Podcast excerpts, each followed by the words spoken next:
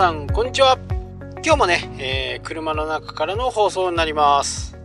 最近はね YouTube の方も、えー、ちょこちょこ上げれるようにね、えー、しています。まあウェブに関してはね、えあんまりこうないんですけど状況がねあんまりねこうはっきりしたものがないんでこれだっていうものはもう本当今の僕の中ではこの音声音声の順位がどういう風になっていくのかっていうことだけがね、えー、2019年の大きな注目ですよね。まあ、ただ本当前からも言うようにね、えー、リターンをね、えー、どういう風な人たちがどんな時にどんな時間にっていうところがねまだこうわからない部分が多くて実際ダウンロードしてもらったとか視聴してもらったっていうのはわかるんですけどただそれってあんまり正しくないよなみたいな感じで、えー、思っています。で僕が使ってるアンカーっていうのがまたねバージョンアップをしてこの間までなんかおかしかったんですよね。も最近こうしっかりこう動くようになって日本語対応もねしっかりなってきた。んでまあいい方向には向いているなっていう感じはします。でスポンサーシップっていうこう広告みたいな。アメリカではね結構稼いでる人もいるらしいんですよねポッドキャストで。その1回の放送につきだいたいまあ15ドルぐらいが相場らしいんで、まあ、10日つければね150ドルですから150ドル結構でかいですよね、まあ、ただそれなりにこう視聴者がいなければ、えー、そういう広告をね、えー、あなたのところに広告をつけたいっていう人がいないと思うんでやっぱり視聴者をどうやって増やしていくかっていう部分がどんなものでもね、えー、サイトでも YouTube でも同じかなとは思いますけどね。YouTube は12月の中ぐらいかな12から14ぐらいの間で、えー、スパムもう全然動いてないチャンネルとか、えー、チャンネル登録者数を増やそうとするしてチャンネル登録者数を増やすためだけにチャンネルを作ってる人たちが、えー、一斉に削除されました、えー、多分全世界だと思うんですけど全世界で600万件ぐらいの削除をしたというふうに YouTube がね発表してましたね。まあその煽りはね僕はほとんどなかったんですけどただその間のね、え、12から僕の場合は12は大丈夫。13ぐらいからなんかちょっとおかしくなって16ぐらいまではねなんかこう今まで、少ない人数ですけどね、えー、着実にこうチャンネル登録者数は増えてたんですけどその間はね全く増えなかったんですよね。だから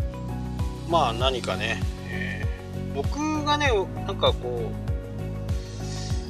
うそういうことをしてるわけじゃないんで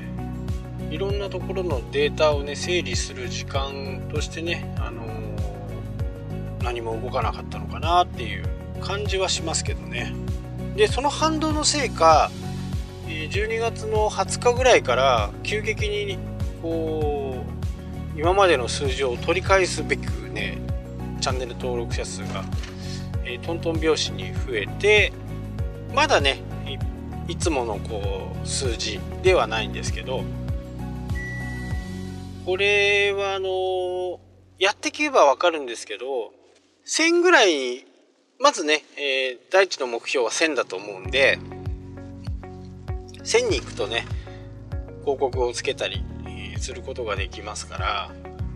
いろんなことができるようになります。まず1000でね。その次は5000で5000行くともうあの、正直今までやってるコンテンツの中を見てくれてそれで勝手にねチャンネル登録者数が増えていくっていうのがね YouTube のね特徴でもあります。なので1000の時の伸び率と5000の時の伸び率は比例して伸びていくんで1000の時に1日1件だったら、えー、5000に行くと単純に考えて5人。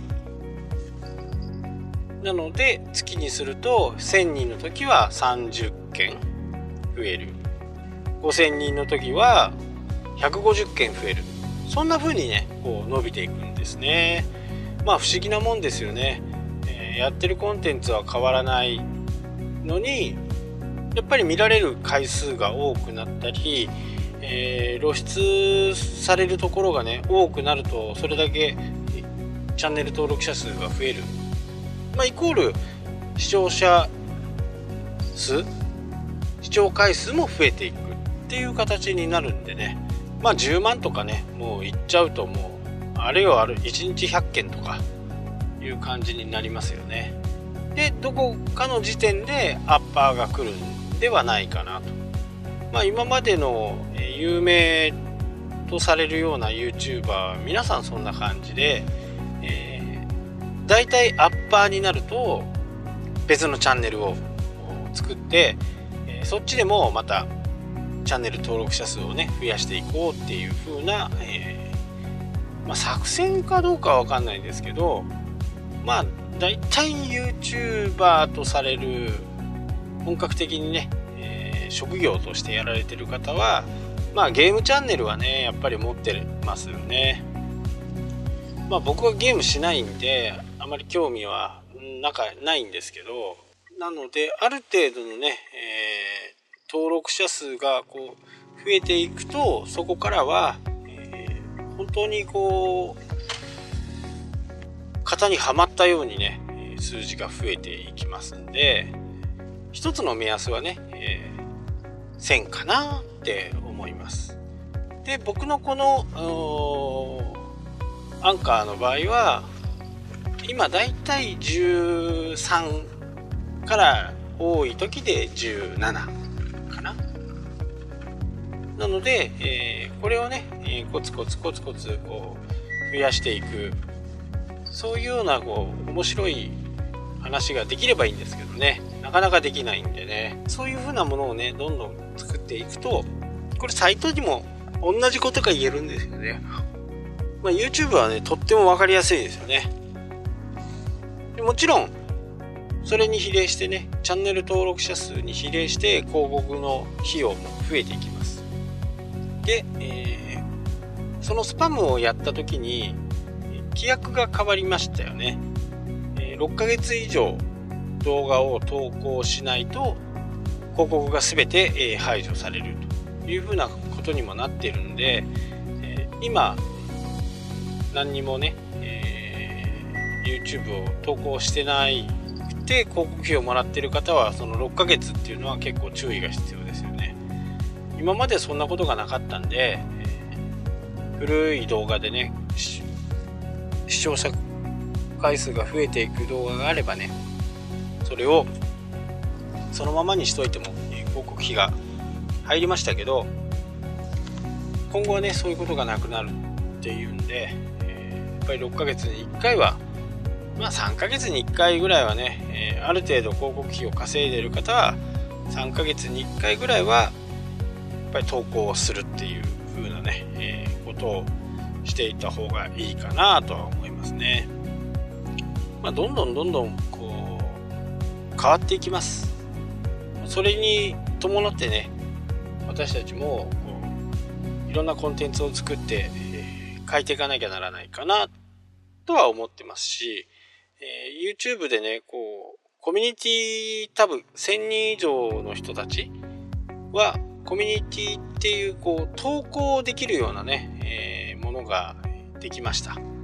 でそれはこう質問アンケートとか質問とかそういったものを、えー、投げ投げることができてそれに対してのリターンを、えー、もらって次の番組に次の動画にね、えー、つなげていくそんな風な形でこうやっぱコミュニケーションを取るような風に YouTube がどんどんこう変化してきてますね、えー、プレミア配信っていうのもあってもうそれは録画なんですけど作ってる方動画を配信している方もセットしておくんですね、えー、例えば、えー、1月の10日にこういう動画を出しますという風な形でお知らせをしとく。でその時間に自分もパソコンの前にいてその動画を見ながら視聴者の方とコミュニケーションを図るっていうのがね、えー、新しくまあもう随分前ですけどね11月ぐらいですけどそういう風なものができたりとかコミュニティを良くしていこうっていう風な意図がね、えー、見えます。で僕の動画にこうコメントくれたりするとすぐね僕も、えー、変ななんか投稿にはコメント返さないですけどどっちがいいですかとかこれどうなんですかっていうものがあればねえこっちの方がいいと思いますよ的な感じでこう、えー、コメントを飛ばしていくと多分ねあの上の方に表示されると思います他の人。まあこのチャンネルをやってる管理者っていうのはそういうコミュニティのコメントとかを大切にする人なのかなっていう風なね、えー、感じで YouTube は見てるんじゃないかなっていうふうにね想像できます。で何度かやっててこう評価をもらいますよねこうやり取りの中で。そうするとこうグッドボタンを押してもらうと2回ぐらいね連続してグッドボタンもらった時にね YouTube からなんか、えー、連絡が来てましたね。まあそんなことも、えー Google もいろいろね変化をしていってるんでその配信する側もねその変化にえしっかりついていかなきゃならないかなと。そんな風には思っています。まあねちょっとこう時期を逃すとね忘れちゃうんで、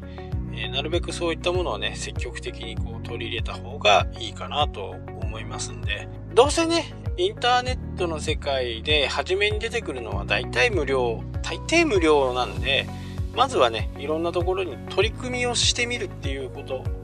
でそこでわからない部分が出てきたらそういうのを、えー、みんなに教えてあげる。動画でもいいですし音声でもいいですしテキストでもいいですし。そういう風にしてくると、